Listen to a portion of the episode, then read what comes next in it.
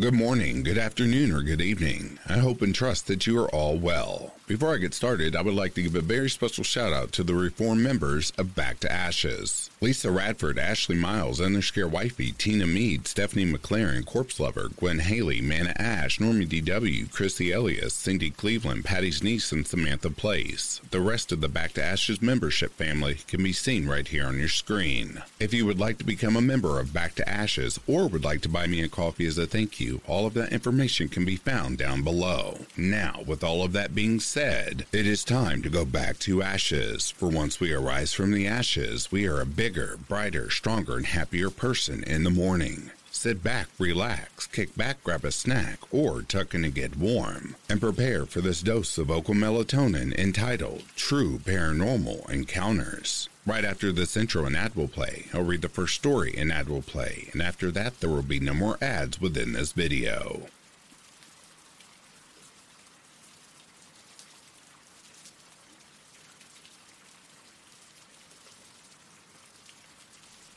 I lost my dad back in August of 2022 to a tragic motorbike accident. A few weeks later, my mother and I sat on the sofa watching some TV. All we really did back then to try and numb our minds when we both caught a glowing figure walking up our stoned driveway. We both jumped up. My mother went outside to see what it was, and I put my head out the window, but it had gone. We tried to come up with possible explanations and tried various experiments to see if we could replicate the glowing figure, but to no avail. Now, usually when someone is walking up the driveway, we can hear their footsteps. This was in the middle of summer, so the window and patio doors were open. So we definitely would have heard someone walking. But the glowing figure made no sound and it was only the glowing light that caught our attention. We like to think it was my dad coming down to let us know he's happy and at peace. I'm just amazed at what we saw. The light it was emitting was captivating.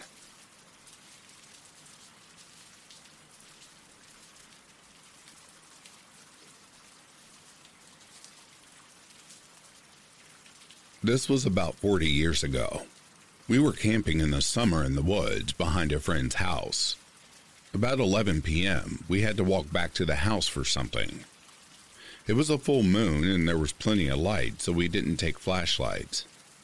We went out of the woods and down a long lane that went along an open pasture between the woods and the house. We got what we needed and started to walk back. The moon was behind us over our right shoulder, we could see our shadows on the ground ahead of us from the moon. As we were walking, we saw a black circle with no lights. It just looked like a black hole in the sky. It was very low above the trees and moving towards us slowly. We all stopped. There were four of us, by the way, and watched it.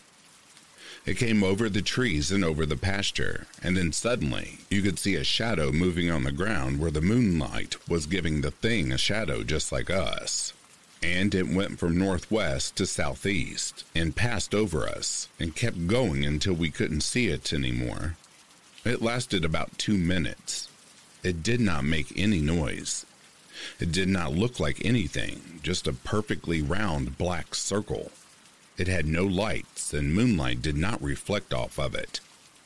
It made a shadow that was about the size of a house. I don't know how high it was because it had no detail, but it seemed very low, like a couple of hundred feet.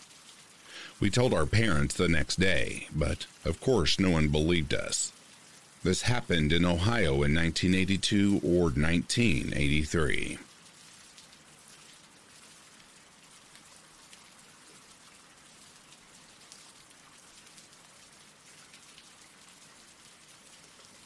About two years ago, I was in Naples, Florida with my friend. We were on the porch having a smoke at around 11 p.m. I was leaning on the railing when what I thought was a plane in the distance turned towards us. It was flying so low that the front lights blinded us. My friend scrambled for his phone, which turned out to be dead, and I feeling I would miss it, didn't want to run inside to grab my phone. Though the craft was steadily gliding, it was all happening so fast. As the object got closer, we noticed it was a huge black triangle with three huge circular lights on the bottom. It was so close, just above the trees right in front of the building. It was so silent. The only thing making any noise was the trees rustling below the craft. Then, the huge black triangle turned on a dime right in front of us and disappeared over the tops of the buildings. I wouldn't have believed what I saw if I didn't see it with someone else.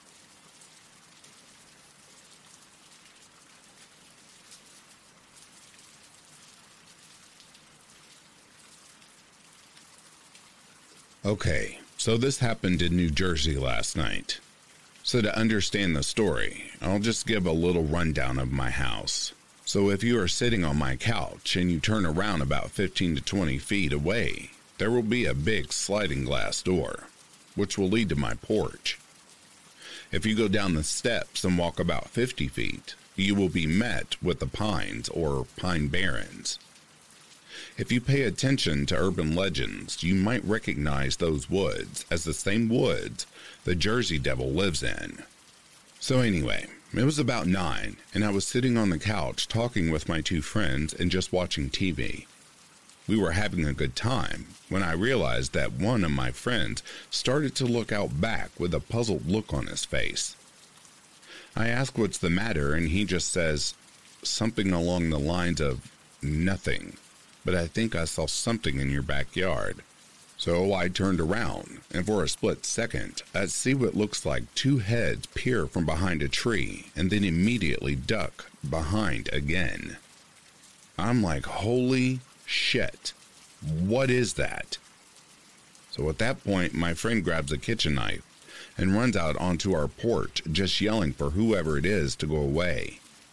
I ran out and tell him it's fine and let's just go back inside. As I do, I see three heads this time, all closer than before. So I shout, Get away, I have a gun. Obviously bluffing, then I see them dart behind the tree again and they are gone. I still have no idea what it is, but they're just gone now. At this point, I definitely need answers.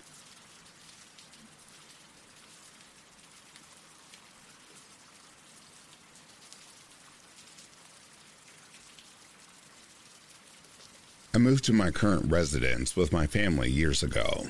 I was around 12 and excited to settle into a new place. The house was new when we moved in it. I was only seven years old, and there were never any accidents in it or the large backyard. On the border of the backyard was a government owned forest you could walk through that had trails. Our house had a pathway that led down into the forest.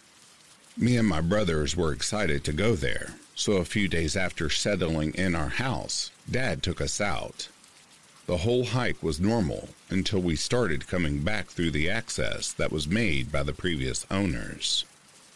When I was going through, I took a wrong turn where the path split. We were near the exit to our property, but I came upon a split and took the wrong path.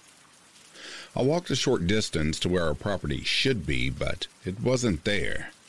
I just looked forward and saw a field of sunflowers. The field of sunflowers must have been large because I could not see a tree line behind it. The field didn't make any sense. It was located around where the property would start and seemed to be massive. My dad realized I was gone and called me back. The times I went through the woods after, I did not see the split in the path. Somewhat recently, I went through the woods with my brothers and I accidentally, without realizing it, went through the split and found an empty field with no sunflowers. Both occurrences where I went through the split took place in the summer. If anyone knows anything or can explain what happened, I would appreciate it.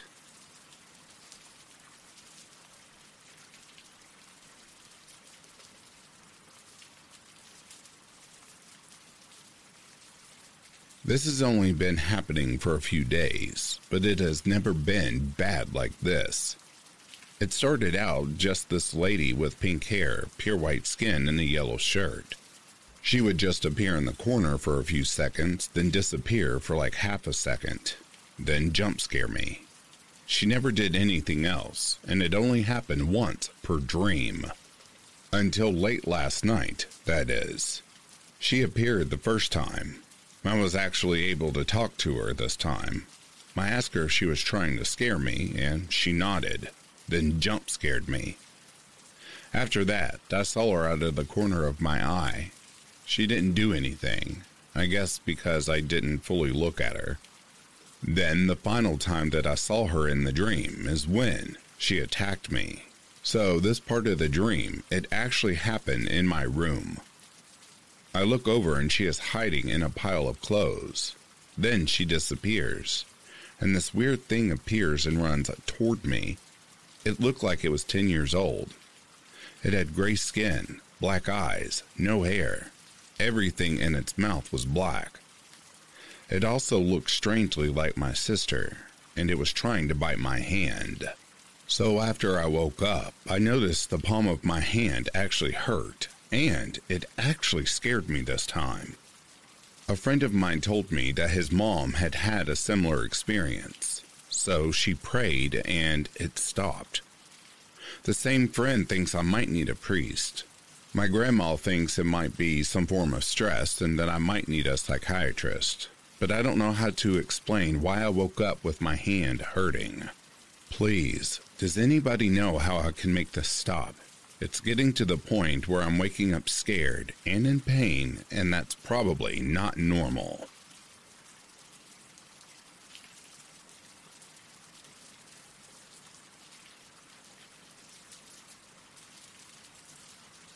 A little background.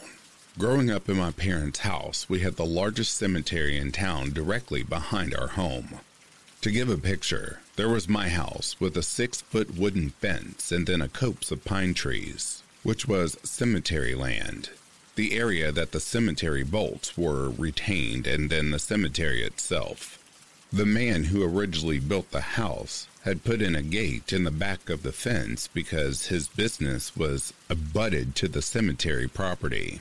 But when he and his wife divorced, he sold the house, but there were two paths that led from that gate one to his business and one to the cemetery itself.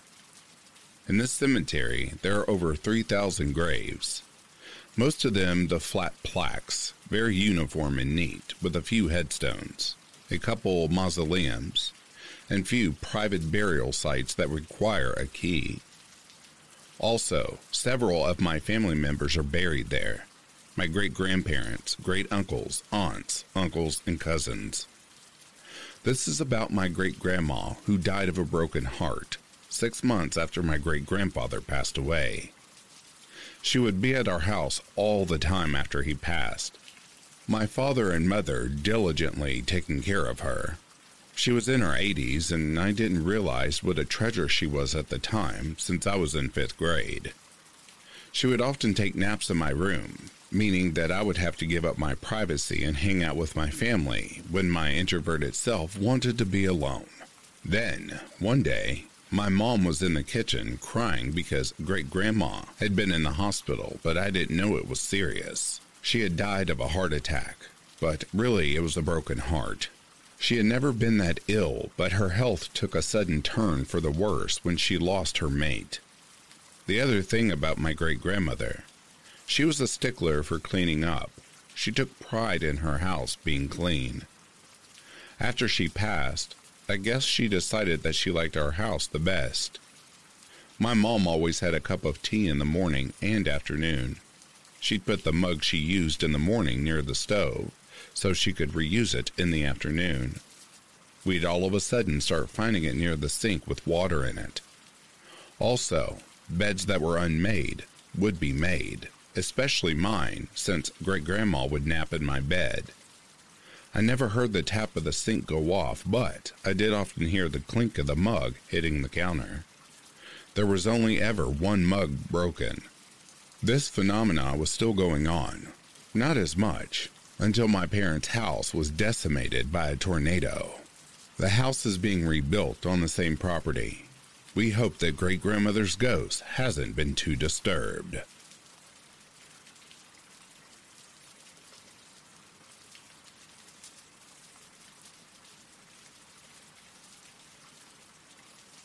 As a former United States Marine, Terrell Copeland isn't easily dismissed as an unreliable observer, and so his alien stories are perhaps harder to shake.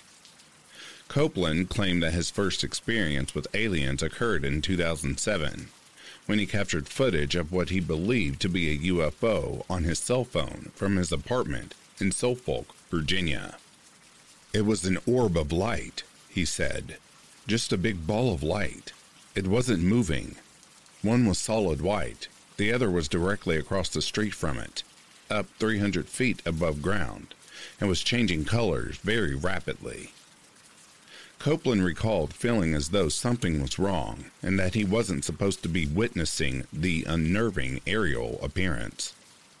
But he alleged that it wasn't until after he published the footage online that things truly became strange. I woke up from a nap by the sound of someone trying to enter my apartment, he said. And I said, Who is it? There was no answer. You could see the doorknob moving and like a scratching at the door, and I keep a firearm. It was on my table, and my thought was to get up and check. Despite the urge to get up, Copeland was paralyzed and only able to move his eyeballs. Suddenly, he purportedly heard a voice through the door tell him, you don't need that weapon. We won't harm.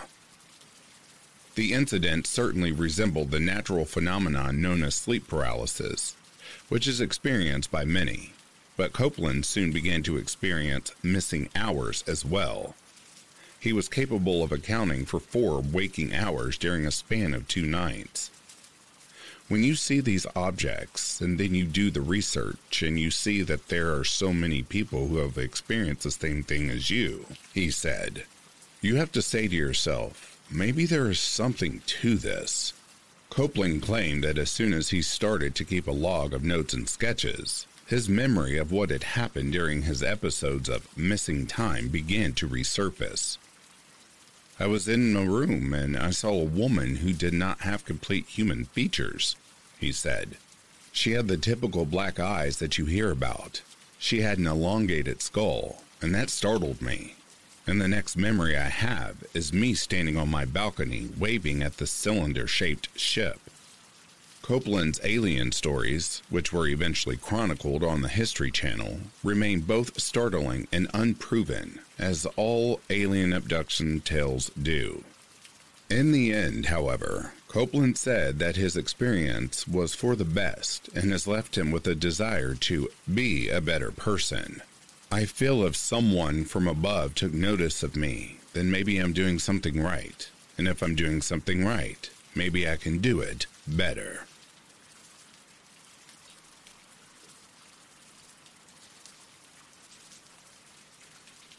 This is the story of the one. As head of maintenance at a concert hall, he knows the show must always go on. That's why he works behind the scenes, ensuring every light is working, the HVAC is humming, and his facility shines. With Grainger's supplies and solutions for every challenge he faces, plus 24 7 customer support, his venue never misses a beat. Call click grainger.com or just stop by.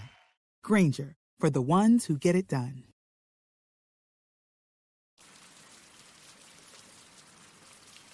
Around the age of three, I would have nightmares every night. Upon waking up, I would sit up on my bed, and in the doorway was a family of three standing there looking at me a mom, dad, and a little boy. They all wore old looking clothing, and the mother was in a dress that had a poofy bottom. Anyways, I would get really scared and cover my eyes, but when I would peek through my fingers, they would be coming closer towards me, and eventually they would be right next to my bed. They would tell me everything was okay and that I was just having a bad dream. The mom would caress my hair and they would stay with me until I fell back asleep. This happened almost every night until we left that house. A little after I turned four, I was watching Toy Story and decided I wanted to blast off just like Buzz and Woody did at the very end of the movie. I was wearing overalls that day, and the family in my room told me if I lit my bed on fire, I would be safe. So I snuck around my house, found a small pack of matches, and lit my bed on fire while I was sitting on it. Naturally, everything caught on fire quickly, and my mom rushed in and pulled me off the bed. She described it as a ring of fire surrounding me, but none of the fire touching me. We all survived, and only my bedroom had to be prepared. In the ambulance, my mom asked why I lit my room on fire, and I told her the people said I could and I would be okay. Meanwhile, my parents also saw the family in that house as well. My mom recalls seeing a little boy run through the hall, and she heard someone whisper her name. We had phone calls come from no one. This was before caller ID lights turning on and off, and small objects moving around. Some of these things happened in front of friends as well. On one occasion, my great aunt, who was a medium of sorts, came over to the house with family. My parents didn't tell me this story until I was older, but she went up to my dad and said, There is a family that lived on this land, and they're still here. They want you to leave. She described the family exactly how I described them to my parents. Fast forward to the summer I turned six. My parents wanted to till the backyard and lay down grass. We had a close family friend come to help us, and while they were tilling, they hit something deep in the dirt. When they pulled it up, it was a huge bone that matched what a femur would look like. My dad and our friend pushed it way back down in the dirt and stopped tilling. We didn't move from that place until I was seven, and I am 28, and my family and I will never forget all that happened there. I was born in 1994, and that house still exists in San Jose, California. It was actually a garage that was converted into a cottage, and it sits behind another house. I now have a five year old daughter, and have done my best to protect them from anything paranormal like that. In hindsight, my parents feel they should have called the police about the femur, but everyone was in such shock that day, we just put it back and rarely spoke of it.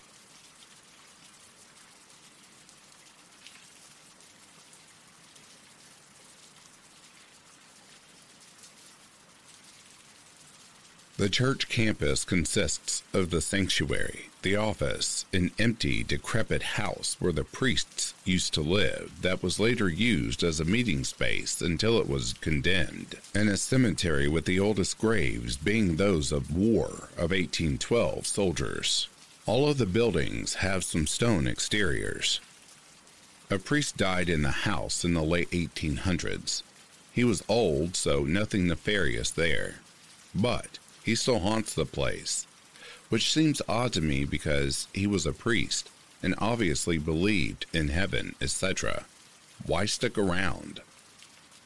When I first started working there, I was in the office with a member of the congregation who told me that on several occasions, when they left the old house and turned off all the lights, they would turn around and see lights that had switched back on inside through the windows.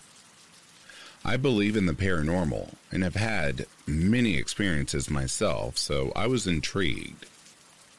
When I left the office that day by myself, I turned off the lights. At the last light switch, I felt almost an electric buzz through my finger. The office itself is old, so it wouldn't have surprised me if something wasn't grounded right, etc. Didn't think anything unusual about it. I went back to my desk to grab my things and lock the door, and the light switch I had turned off was on. Keep in mind, this was the same day as when I found out about the priest. I've tried asking him again to show me any sign that he's there, but he never does anything else in the four years I've been working there. But without asking, I've seen flashes of light in a dark windowless room, I'm not sure if it was pareidolia, but I saw a man cross in front of my headlights and disappear. He had dark hair and was wearing a white shirt. I once unlocked the deadbolt on the door to the church, and when I went to turn the knob to go inside, something turned it the opposite way in my hand. This was during lockdown, so definitely no one was inside. I took off running. I've seen motion detector lights outside turn on by themselves, and when I've jumped in front of them waving my hands, they've never come on. I heard this one from my boss, who's a priest. The organist was practicing by themselves in the church when a pencil went flying across the room. He also told me that members have said they've seen the priest looking out of the windows of the house. The decrepit house is supposed to be torn down within the next year or two. I'm not sure how or if that will affect the priest who won't leave. Maybe he finally will.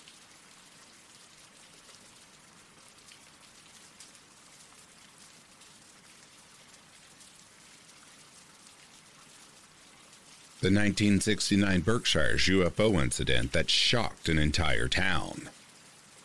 When numerous residents of Berkshire County, Massachusetts, individually reported having seen a UFO on September 1, 1969, authorities were at a loss for an explanation. This wasn't a lone sighting induced by sleep deprivation that could be easily dismissed. It truly appeared as though something uncanny had occurred. On the evening in question, residents spotted lights above Sheffield in the southern Berkshires. Many of the witnesses said that the lights were fitted to an unidentified disc shaped craft that was maneuvering in unprecedented ways. Some witnesses claimed they lost track of time as they gazed with stunned fascination at the object. Thomas Reed was nine years old at the time in the car with his mother, brother, and grandmother that night, the family noticed a group of glowing orbs dash out of the roadside trees. Reed claims that something astounding happened when, heading home, his family approached Sheffield Bridge. It came to a stop off the right side of the road, he recalled of the glowing orbs. Everything got really calm.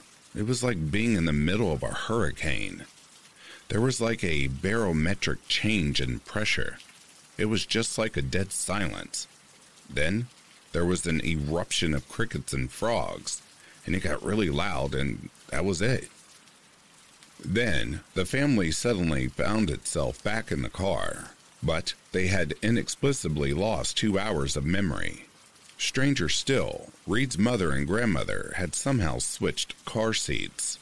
Despite any tangible evidence of the Berkshires UFO incident, Reed has remained steadfast in his account.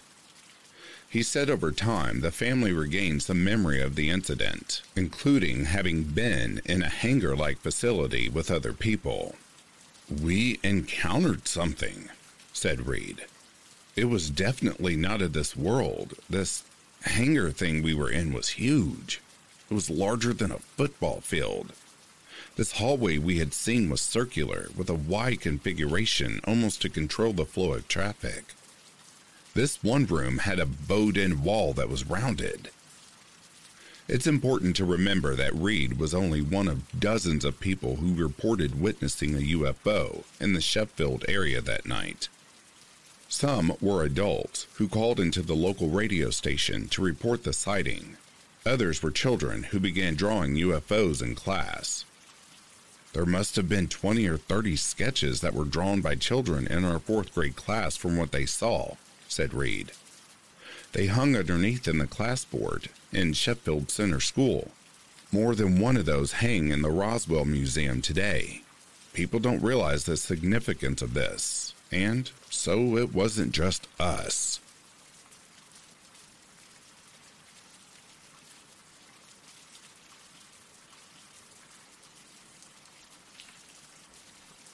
My passion for the paranormal started over 20 years ago.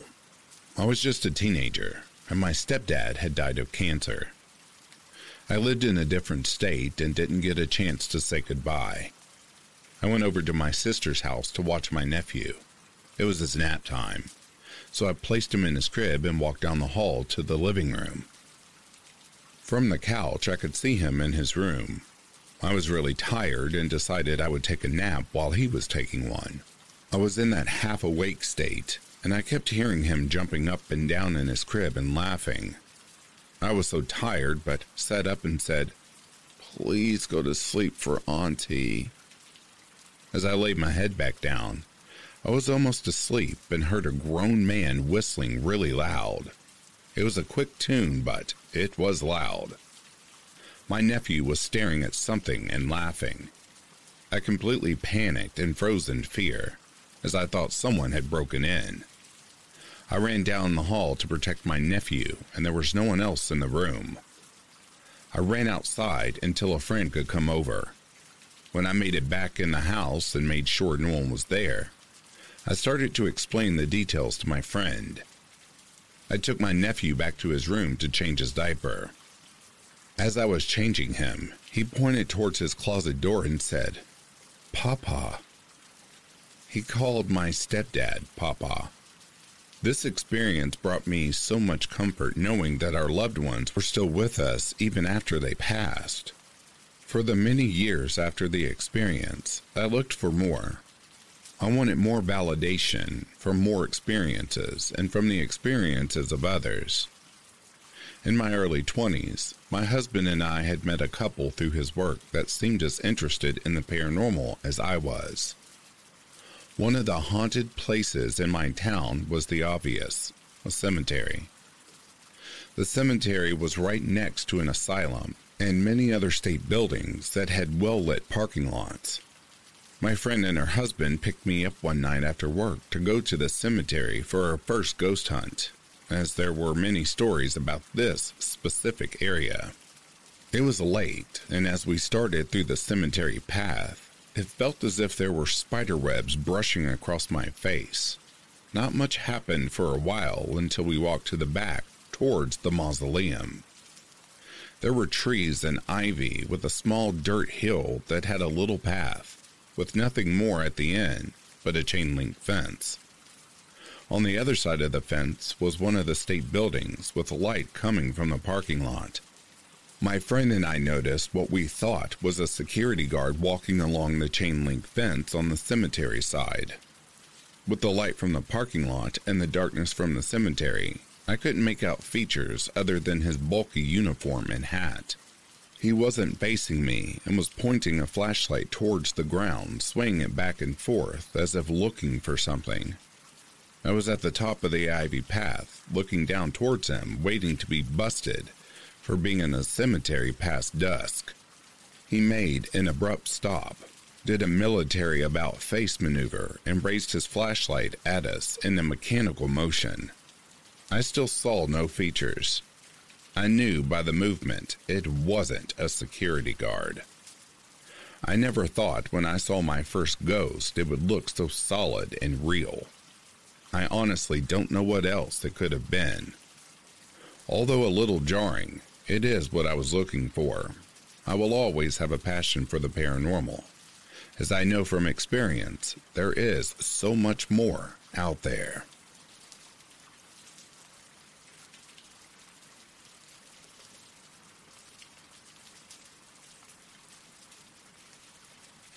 I'd like to preface this story by stating I'm a highly educated and scientific person and have never been a believer in the supernatural, Bigfoot, or things of that nature.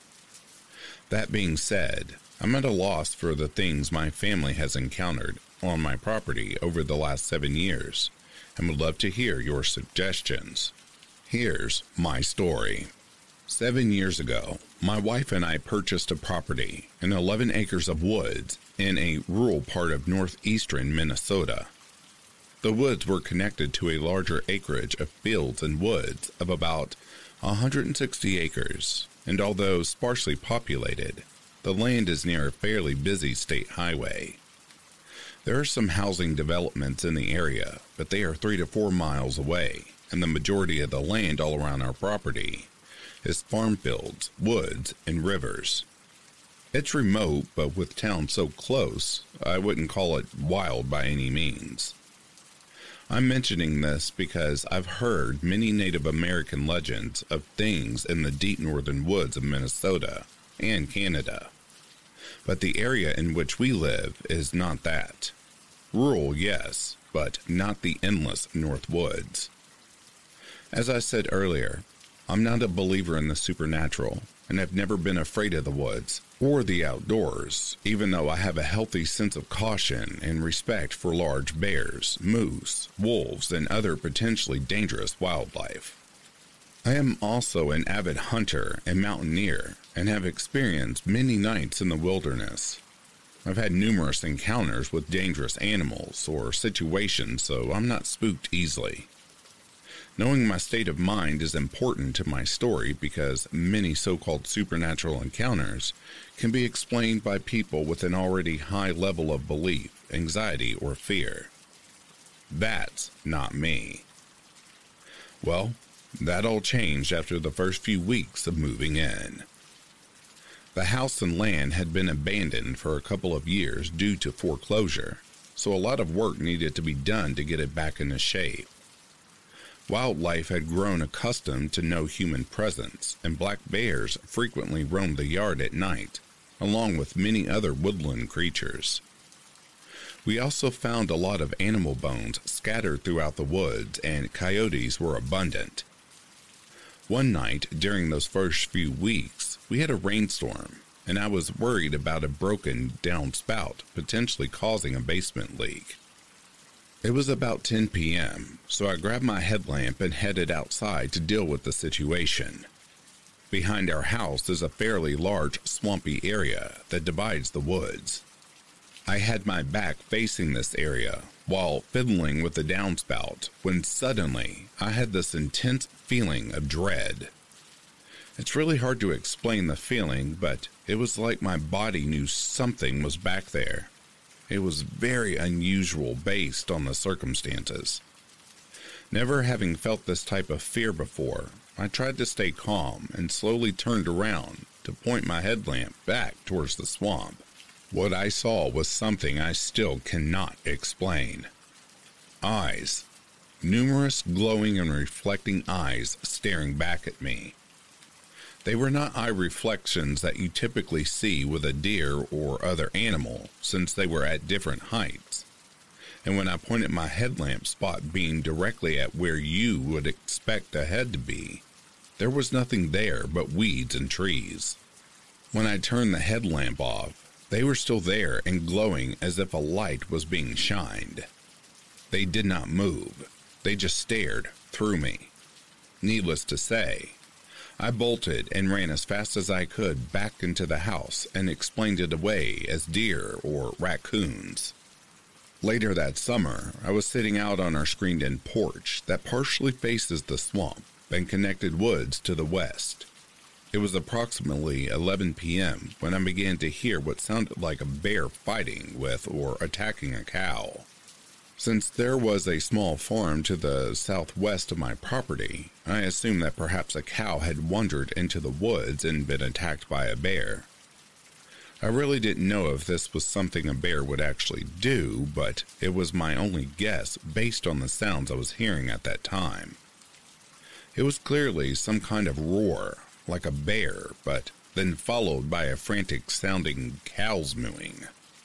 This went on for over an hour, and it was perhaps one of the most horrible sounds I've ever heard. Even though it sounded so strange and almost supernatural, it didn't frighten me since I had this rational explanation in my head. Even weirder, the same series of sounds happened again the next summer. These first few years, I never investigated the area of the woods the sounds came from, since it was not my property. A couple of years later, I had the chance to purchase this area and 70 acres to the west, which consisted of the woods that connected to mine as well, as a few tilled fields, more woods, and ponds. As part of purchasing this land, I spent a great deal of time walking around on it to get a good understanding of its value and layout. As part of my walk, I was able to get a much better look at the farm set up to the south. The farm did have cows, as I suspected, but to my surprise, the area they were kept in was a long distance from my house. much too far for me to hear them, and the fencing was also extremely well built and electrified. Looking at it, there was just no way a cow was wandering off from that farm. I didn't really think about this fact until recently, but feel it's best to lay everything out in chronological order. After acquiring the property, I proceeded to put up tree stands at various locations along with trail cameras in order to prep for the upcoming deer hunting season. One spot was the hilly woods where I heard those sounds many years prior. Again, I did not connect these two things until now. The area was very odd, as whenever I hiked through there, I always saw some new strange thing. One time, my son and I found an old game snare tied to a tree with what looked to be dried blood on the tree bark. Another time, we found at least a hundred year old tree with barbed wire fence completely spiraling the entire trunk, growing in and out of it at different intervals. I've also found many tree trunks with very large scratches or claw marks, not resembling any antler rub Perhaps a bear? We'd almost always find dead animal bones in this area, and even this winter I found a couple of deer legs snapped and picked clean. My sons have found numerous animal skulls there as well.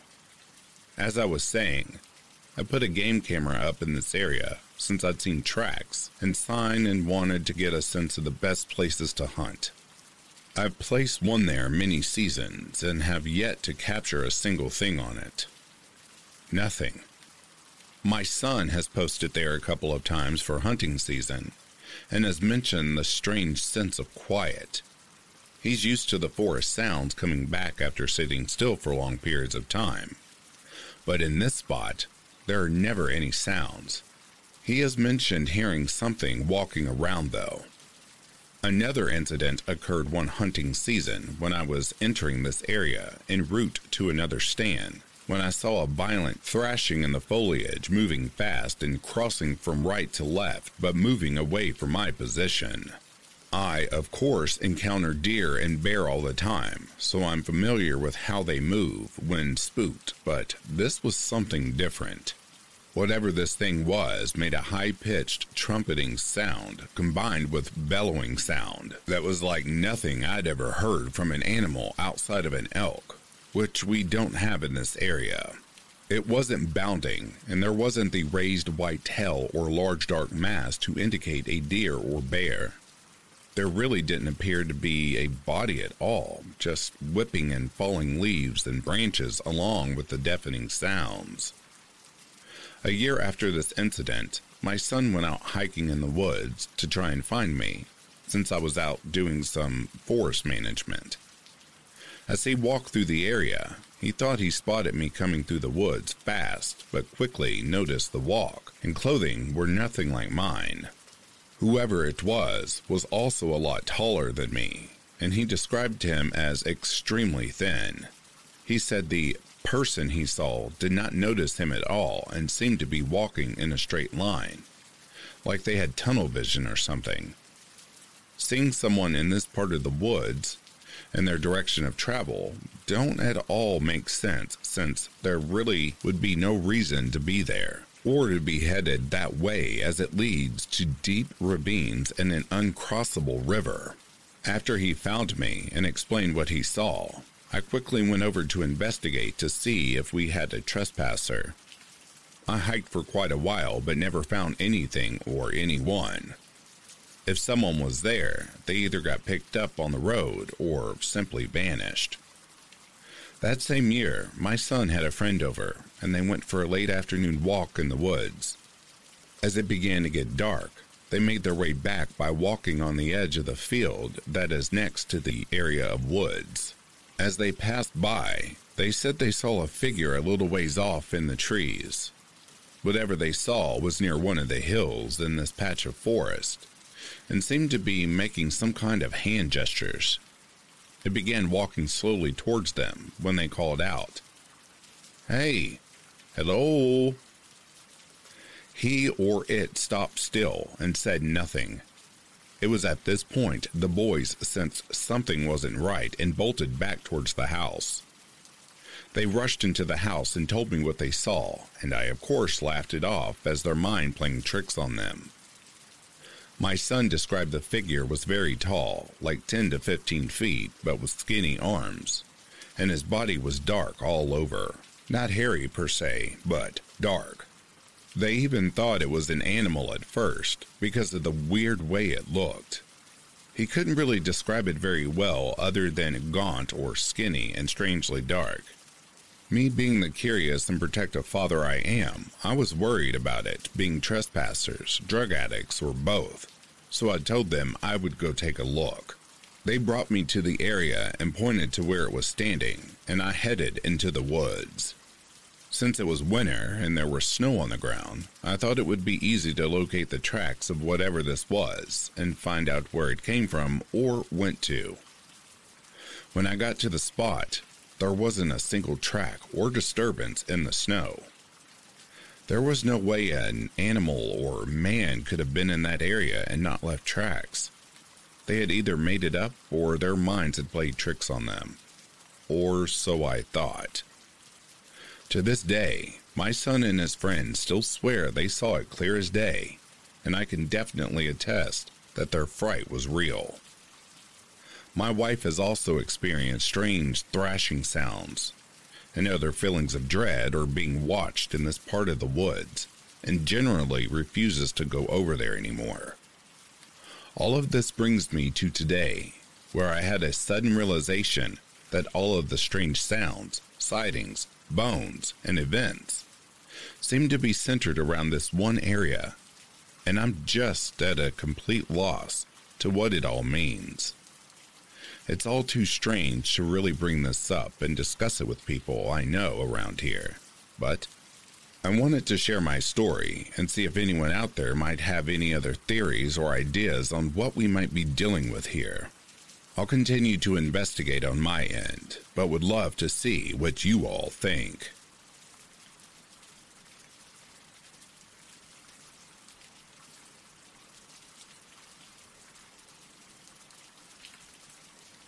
So, my ex father in law, let's call him Pedro, grew up working ranches. He told me this had happened to him back in the 80s. Somewhere down in Frio County, along Highway 57, the road to Eagle Pass, he took a job with a ranch owner. He was given a mobile home to stay in, and his family was welcome to stay as well. The ranch owner, Ferguson, I think is what they called him, had built himself a home several miles away, on the same property. For the ranch hand, a site built home was partially started but never completed. It was three sides of a cinder block home and a partial roof. This is why the mobile home was there. This land is about a hundred miles from the U.S. and Mexico border. There's always been a lot of illegal immigrants crossing this land. One late afternoon, there were several illegals crossing the ranch property when Pedro sees them and yells at them asking what they are doing crossing. They all stop and say, Sir, we want no trouble. We're just trying to get north for work and are looking for a place to stay the night. Pedro says, Look at that home there. You all can camp there tonight, but need to be gone early because the owner will be up and doing his rounds. This should be enough cover for the night. If he sees you, I'll act like I don't know it. They agreed and set up camp in the non completed house. So Pedro couldn't sleep well, knowing he might get in trouble. He woke up extra early to wake up the illegals to tell them they needed to get going. But none of them were in the house. He looked around and found that they had all moved their camp about 50 feet from the mobile home. He woke them and asked why did they move. One of them started to say, No, sir. We meant no trouble, but nobody can stay there in that area. We all heard voices screaming for help, and it was bad. They left soon after, and nothing was talked about again. Until years later, both Pedro and Ferguson had gotten older. By now, they were pretty close and sat out one night on the ranch drinking beer. Pedro tells him you know, one night these illegals came through and asked to stay the night.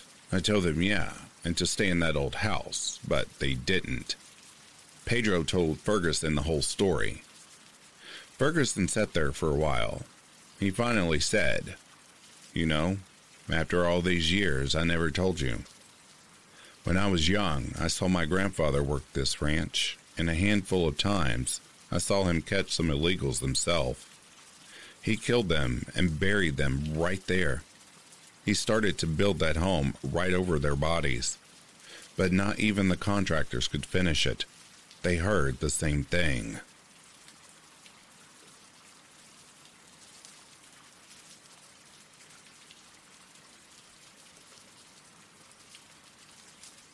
I will preface this by stating that the information I'm about to share with you is not a creepy pasta or any other form of fiction.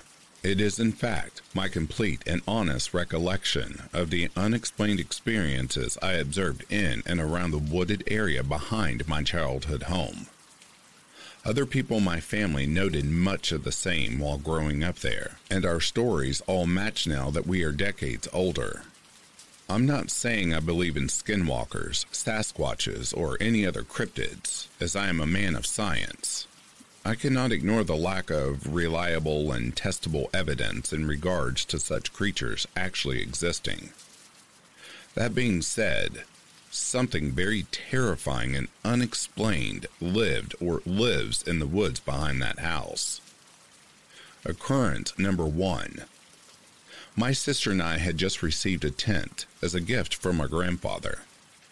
He had smoked enough Marlboro cigarettes and sent in the UPCs to get us a massive Marlboro tent. My mom hated it. We, however, loved it and immediately set it up on the property line behind the house. We intended on spending the night out there, but after about an hour or so, we experienced something neither of us can explain, still to this day we saw an indention drag itself across the tent and heard it dragging as it went. It was like a giant finger or maybe a log, something of that size. My sister cried out, and I immediately bolted outside, as I was convinced it was our father playing a prank on us. Upon exiting the tent, I was greeted by nothing. There was nothing there. I searched the area briefly before grabbing my sister and going inside for the evening. About a week later, I ventured out to the tent again, only to realize it was gone. I ran inside and asked my mother where the tent was, and she replied that she had thrown it away because it had tears in it. Confused, I tried to convince myself she was lying and had just tossed it out because she was anti smoking and thought the tent looked trashy but I fear she was telling the truth. Occurrence number two. One fall morning, about an hour before my alarm went off for school, I was jolted out of bed by what I can only describe as an otherworldly shriek. It came from the woods. It didn't sound human, but it didn't sound animal either. Foxes and coyotes live in those woods, but they don't make those kinds of sounds. It was insanely loud. Occurrence number three. One evening, my father and I were up late having one of our classic all night arguments. As we finally wrapped up our fight, around 3 a.m., my father said he wanted to read a verse from the Bible in order to close on a positive note of peace. As he began to read out loud, that same or at least very similar, otherworldly shriek boomed through the house. It had to be just outside the kitchen window, but it was so loud that it sounded almost like it was in the house. We immediately ran around the house, trying to find what the hell had made such a noise, and it even awoke my siblings and mother, who helped in the confused search. After about half an hour, we all just sort of gave up and went to bed, scratching our heads. Occurrence number four. In my senior year of high school, I got a cat. She was an outside cat, but we would let her into the garage to sleep every night, mostly due to the coyotes and potentially bad weather and whatnot. She would always come home before we shut the garage doors because she didn't want to be locked out. One night, she didn't show. I didn't think much of it, as cats sometimes go on long hunting, mating, etc. excursions only to return in two or three days like nothing happened. I assumed this was the case. After not seeing her for a week, I went and explored the area behind my house. The fields, and of course the woods. I think I found her. I say I think because I honestly couldn't tell. It looked like her, but she had been seemingly turned inside out. I stared at the remains for about a minute before turning back and going home. I know this was a long story, and if you stuck it out this far, I thank you for your time and interest. If you can shed any light on what kind of animal or being or whatever, please don't hesitate to share or speculate. My family, especially myself, would love to know what exactly was in those woods.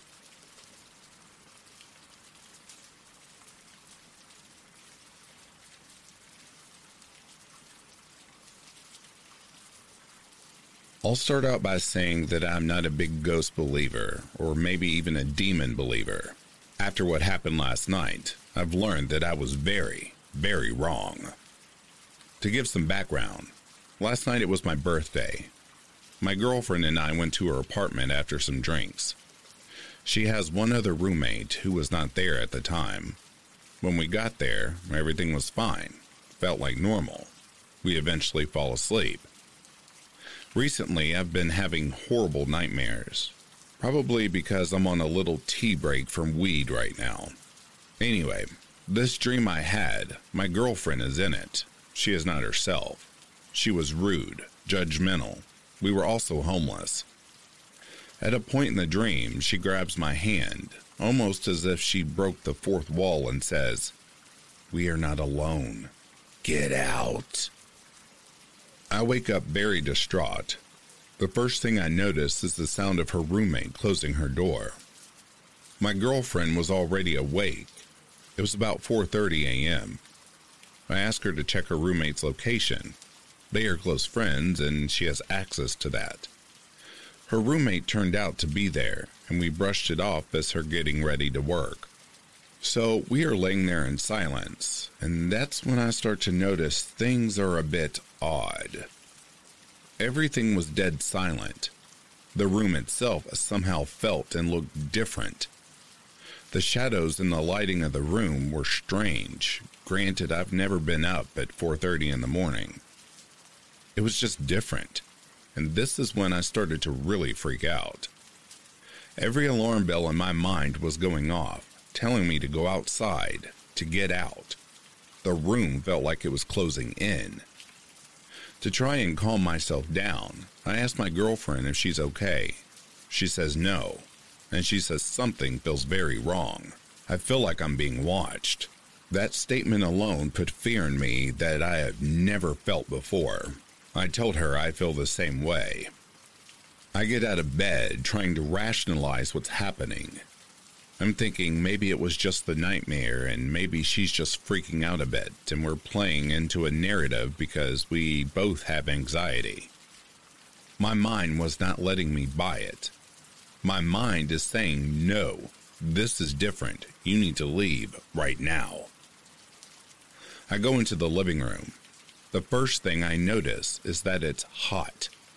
Very, very hot. And that's not a shock. We live in a state where it gets very, very hot, but this time it felt like somebody left the oven on, like heat was generating in the room. Standing in that living room, it felt like I was being watched by someone or something much bigger and evil than me. I rushed back into her room and asked if we should stay at her mom's tonight. My girlfriend was more than happy to, as she was on the verge of crying and said she wants us to leave right now.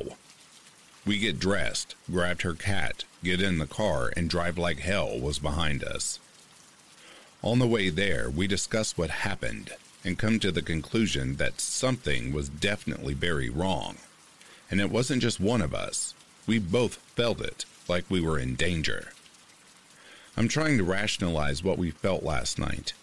We're waiting on word back from the roommate to see if she felt anything. Listen, any advice would be appreciated, spiritual or scientific. I want to know what we went through.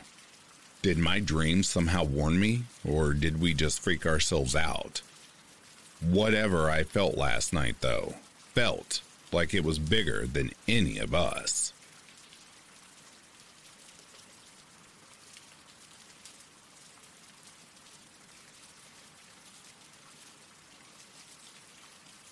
And that, dear listeners, brings a close to these true paranormal encounters.